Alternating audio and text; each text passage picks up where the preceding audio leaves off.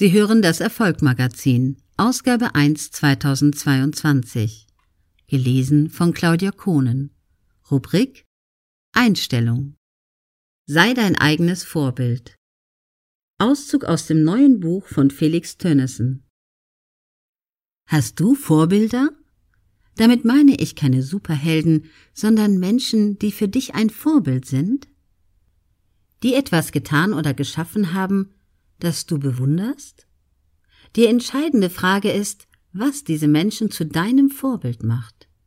Denk mal kurz darüber nach. Was zeichnet diese Menschen aus?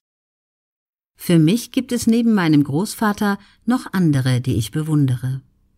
Das Interessante daran ist, ich bewundere sie aus völlig unterschiedlichen Gründen.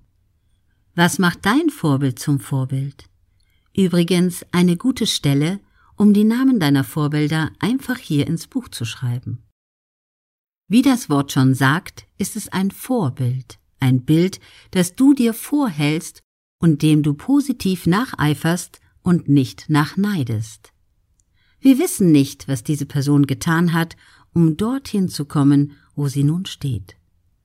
Finde die Punkte, die sie für dich zum Vorbild macht und eifere diesen nach. Nicht ihr Name sollte dein Ansporn sein, sondern das, wofür sie steht oder was sie bereits erreicht hat.